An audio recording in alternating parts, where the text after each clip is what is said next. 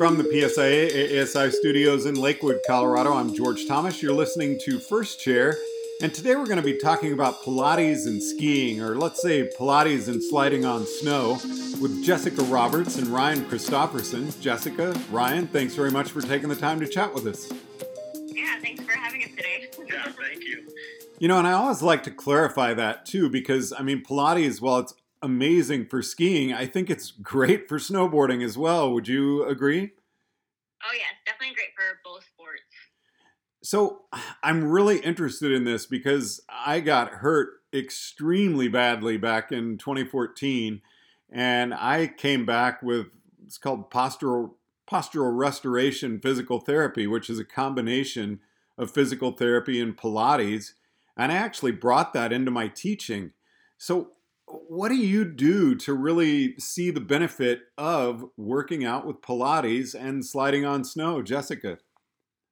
Um, well, Pilates is a great way to just also balance out the body and work on your alignment and form. You know, a lot of us, you know, we sit all day long and then we go out onto the mountain and we go skiing and we almost, you know, basically sit in that forward body position still. So, you know, for doing exercises like Pilates, which was designed to help, you know, correct your alignment.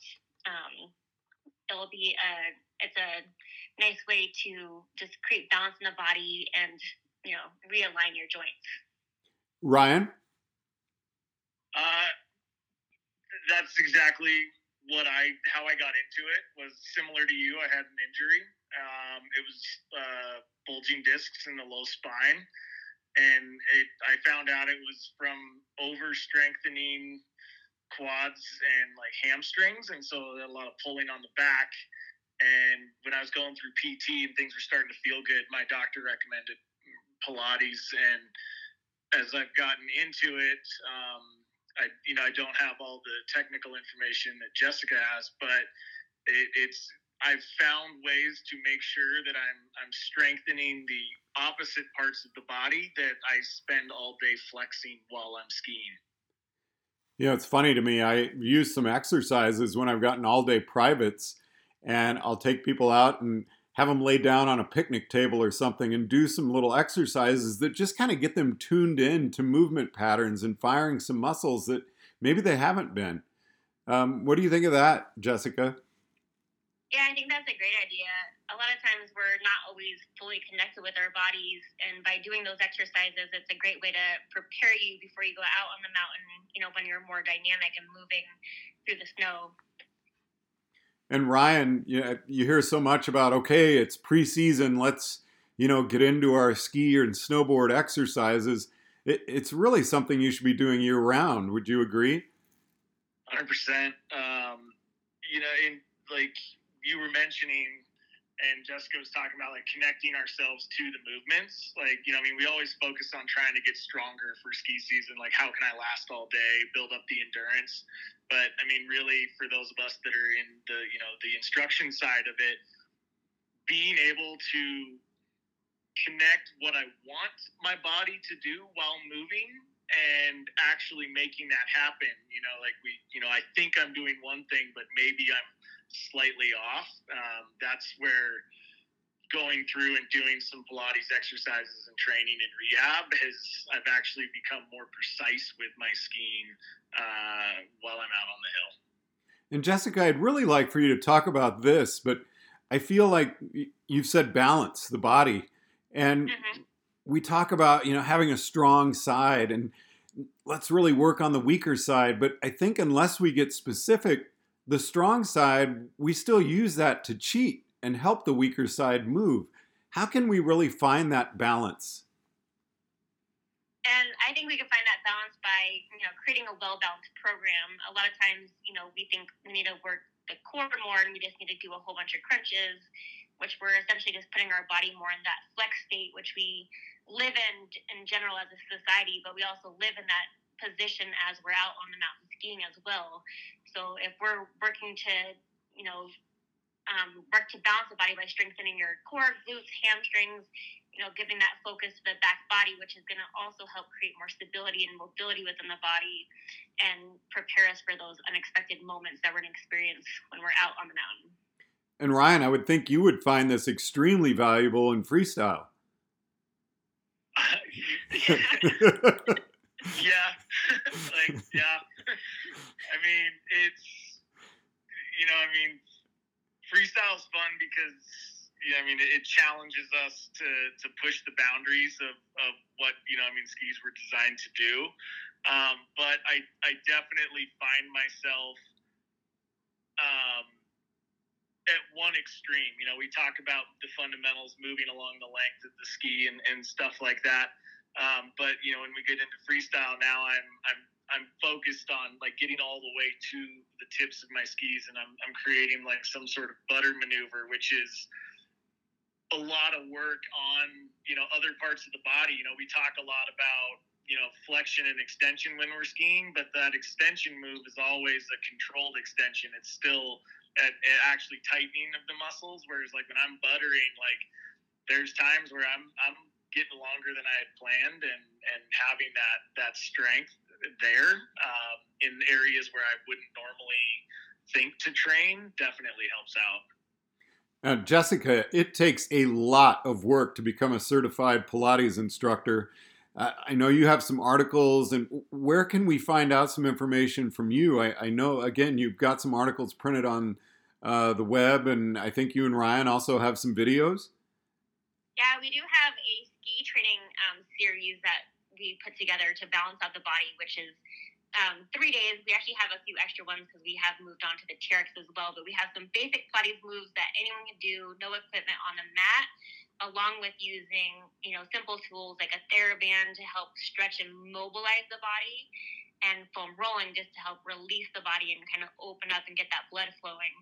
Um, you can find that at um, the blog at clubpilates.com. We have a winter sports snowboard for snowboard, snowboarding and skiing. Um, but it's a series that you could do pretty much anywhere. Um, and if you want to, you know, take it to the next level, you could always pop in for a, a, full Pilates class as well. Now, wait a minute. I can do Pilates without one of those amazing machines? Yeah, I mean, the machines are amazing. And I, you know, they, one of the great benefits of being on a reformer is that it helps to put your body into the correct alignment and you also have a way to create resistance training through the springs but you know pilates is also done on the mat so there's a bunch of different mat exercises you can do you know before you head out onto the mountain for the day um, to set your body up for, set, for success. Now ryan how often do you work in your pilates regimen uh, throughout your training um, i there's exercises that I do regularly um, that I've learned through Pilates that I take everywhere with me. Uh, so when I'm on the road, and again back to the mat side of things, like I travel with a foam roller and a lacrosse ball, and every every hotel room has a floor. So uh, I'm able to get you know uh, the ones that I find I need the most to be able to um, like start my day, so that I know that I'll be strong throughout the day, and then at the end of the day, just make sure that I'm nice and balanced. But uh, I I would like to spend more time on the reformer, especially since, like Jessica was mentioning, that um, it, it, helps with the stabilization side of things, and, and that's something you know where when you're on that that machine, you can really start to focus on like individual movements and, and developing those patterns. So I would like to do that more. Now, Ryan, in almost 10 years of podcasting and all my years in radio, that is the best line I've ever heard. Every motel room has a floor. yep. it's always there for you. but but I don't would you really want to lay down on that carpet? you gotta get a towel. Yeah, get a towel. yeah, get some extra towel. so Jessica, anything you'd like to say in conclusion? Um, I would definitely say go try a Pilates class, work with an instructor, especially if you're either new to movement or new to Pilates because that's going to be a great way to um, refine your movements as along with checking out you know the at home program that we've created.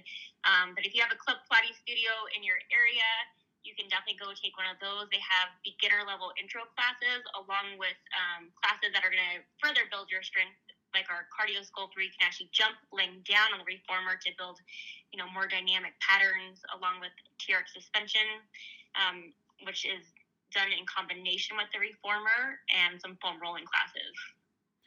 And Ryan, kind of along those same lines, I just like your input on, you know, as instructors, we're always really looking for more learning, but it can be intimidating to join a class with something if you're a beginner and just feel like, oh my gosh, I'm really feeling out of place here. How can we motiv- motivate ourselves to get out there and uh, start doing something that maybe we haven't tried before?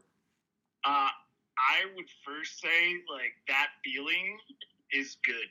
Like, we as instructors, like, we need to remember that you know, I mean, most of us in this industry, we're actually lifelong learners. You know, continuing education is a big part of what we're doing. And if we're not putting ourselves outside of our comfort zone, um, one, we're probably not growing, but it's it's a nice reminder of what our guests go through when they show up to the mountain for a first time lesson, you know, or if it's an experienced person that's never been to that mountain before, you know. So I mean, I, I think it's a, a humbling reminder that we should all go through as often as possible to you know remember what it's like to be uncomfortable and to try something new and um, but know that it's going to be good for you and it, it's going to help you progress well ryan jessica i sure appreciate you taking the time to visit with us on first chair